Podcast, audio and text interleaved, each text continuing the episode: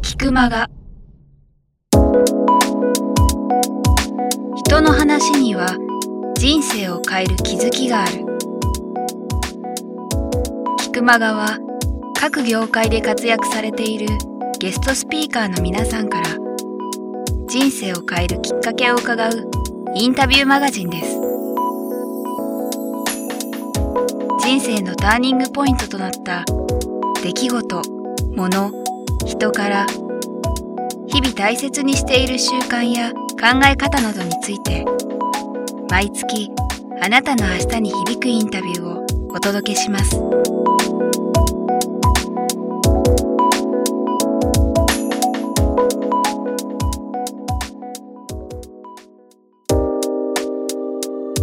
今までの質問と少し思考を変えさせていただいて、ちょっと柔らかい質問でいきたいんですけども、森さんもね、普段、もういろんな人に会われて、えー国内外でも講演されたり、学生さんとも触れられたり、いろんな日々刺激あると思うんですけども、その中で、なんでしょうね、最近触れたいいもの、いいこと、えっとですね、なんかあの、子供たちの落語会やったんですよ子。供たちの落語会？ええ、長男が小学校今5年生なんですけど4年生の時に僕の知り合いの落語家に来てもらって落語をやってもらったんですよ、はい。でその時にあこれだなと思った瞬間があったんですね、これだな。ええ、これだなと思うのは何かっていうと全員が楽しんでるっていうはい。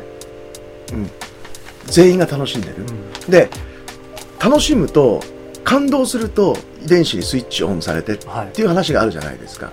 でどんどんどんどん遺伝子が活性化されて楽しい人生になっていくみたいなね極論からいくと。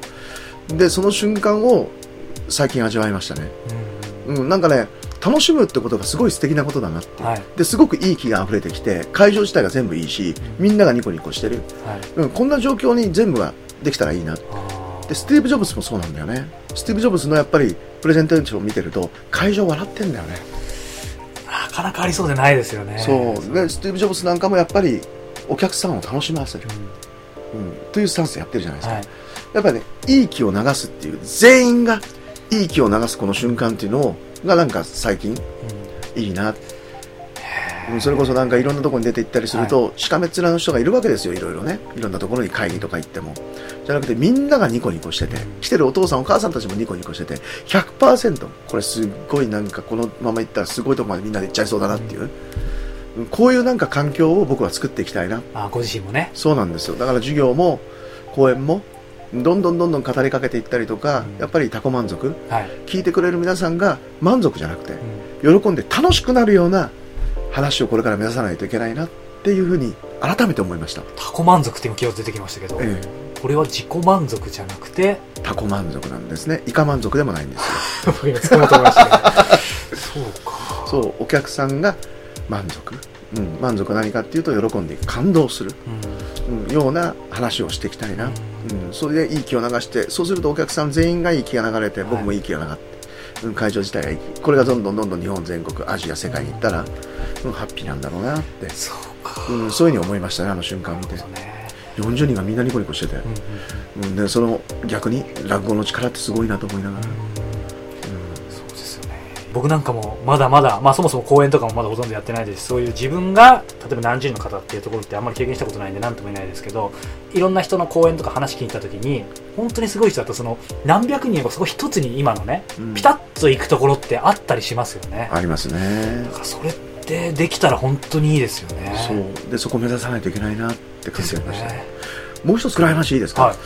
これね実はね初めて生まれて初めてかける言葉がなかったシーンがあったんですかける言葉がなかったし。全く言葉かけられなかった。いや僕の知り合いのあのカメラマンのお子さんが生後2ヶ月で亡くなっちゃったんですよ。生後にかけ生後2ヶ月。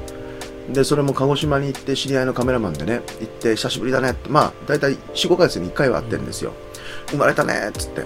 うん。それでまあ後から会いに行くねって言ったんですよ、そしたらねなんか病院に行ってるって言うんですよね、でなんでかって言ってまあ省略しちゃいますけど亡くなっちゃったんですよ。喉に詰まらせてね。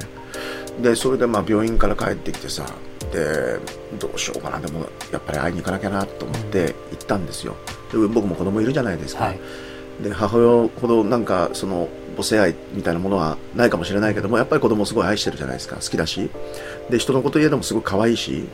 でその時にやっぱりこうまあ一応僕挨拶っていうか言ったんですよねその、はい。でまあ彼と目が合っていって一言も言葉が出てこなくて。初めてだね。うん。そういう経験も初めてだったな、かける言葉がないというかうん。言葉が出てこない。で相手が、うん、もう1分ぐらいこんな感じで「森さん俺頑張るわ」って言ってなぜかこう2人で抱き合ってうんそれで終わりみたいなね。ああ言葉が出ないっていう瞬間もあるんだなっていうね、まあ、これあんまりいい話じゃないのでね、ええ。まあそんなこともありましたわ。でねその時思ったんですけど僕いとこも亡くなったりとか死見てるんですけどあのやっぱり死っていうのはねやっぱ生きることをすごく考えるので、うん。うん、やっぱりねきちんと生きようと思うしあの本当にすごく上辺っ面でねこの子のために頑張って生きるとかっていうレベルじゃなくて、はい。やっぱり死は誰も迎えるわけであってその死に対してどういうふうに生きていくかってことをしっかり考えなきゃいけないなってことはやっぱ改めて思いますよね、うん、そういう時にね。でもある意味ねその言葉というかそのコミュニケーションをずっとまあなりわいにしてきた森さんでもかける言葉はやっぱりない状況ってあるわけですよ全くなかったです。言えなかった。でも逆に言うとでもその状況でもまあそのねハグしたというか言葉がなくてもやっぱりコミュニケーションが取れるっていうこともあるわけですよね。そうそれでやっぱり分かるっていうね。うん。うん、だからうまくね早川さんがこう引っ張っていただいたんだけどやっぱり言葉だけじゃなくて、うん、言葉以外の力っていうのもすごくあってさ。で未だにやっぱ僕心にすごくあるし、うん、でその彼のことをすごく思ってるしね。で何か力になりたいと思ってるし。そういうことってきっと通じるだろうしね。遠距離でもね、はいうん、そういうことの方が実は大事。で日本ではそういう教えがあったじゃないですか、うん、なんかこっそりなんか悪いことしててもね、うん、神様見てるよっていうね。ね。うん、ああいうことってすごく大事で、本当思います。うん、見てない時にいかにできるか、うん、そこがやっぱり試される。そこがすごく大事だなそこがやっぱり人間の進化問われるんだろうな、うん。うん、その人問われるんだろうな。ってうんいうふうに思いますね。いやーありがとうございます。素晴らしいお話を、あのーこれもぜひ聞かせていただきたいんですけども森さんが人生で一番大切にしている、まあ、こともの言葉でもいいんですけど一つ挙げていただけるとしたら。全て正解。全て正解。その心は？間違いもないし絶対的な正解もないね、うん。うん、たまたま僕らは 1+1 は2って教えられてきて、はい。で確かにあの合理的に生きていく上では 1+1 は2っていうのをみんなのルールとして教えておくのがいいだろう。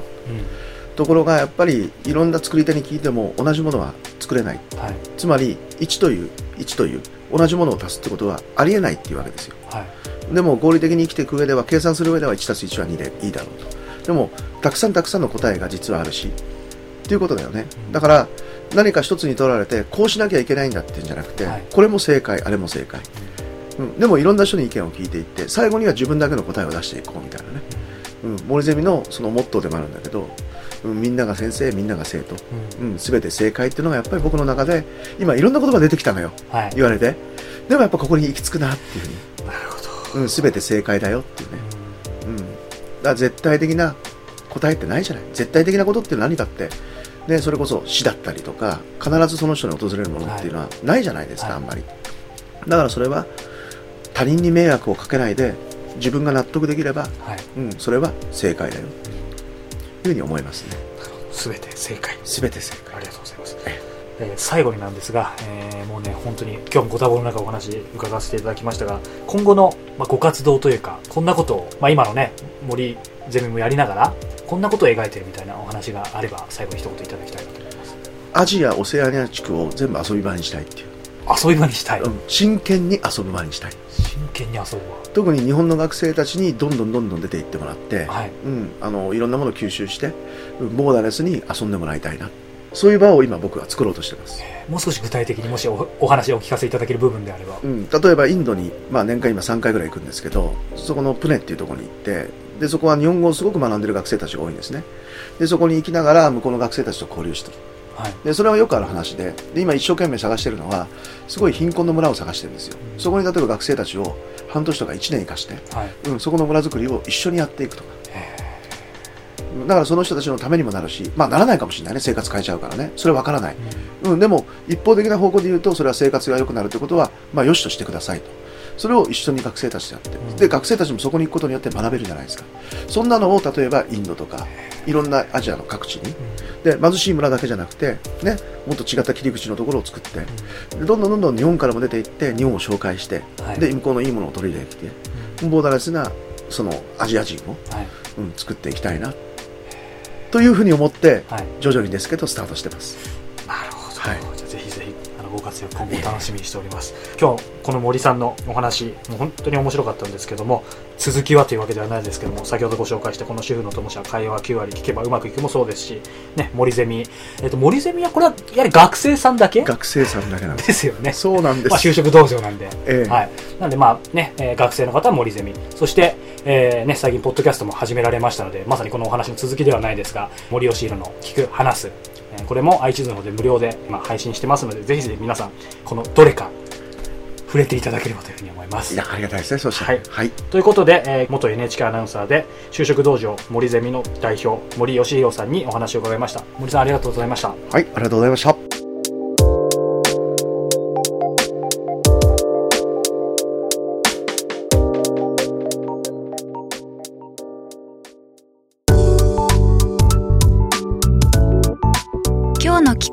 いかがでしたか？鳥越俊太郎さんや渡辺美樹さんら過去にお届けした120人以上のインタビューはすべてウェブサイトから無料でお聞きいただけます。URL は k i q m a g a c o m キクマガ .com です。それではまたお耳にかかりましょう。ごきげんよう。さようなら。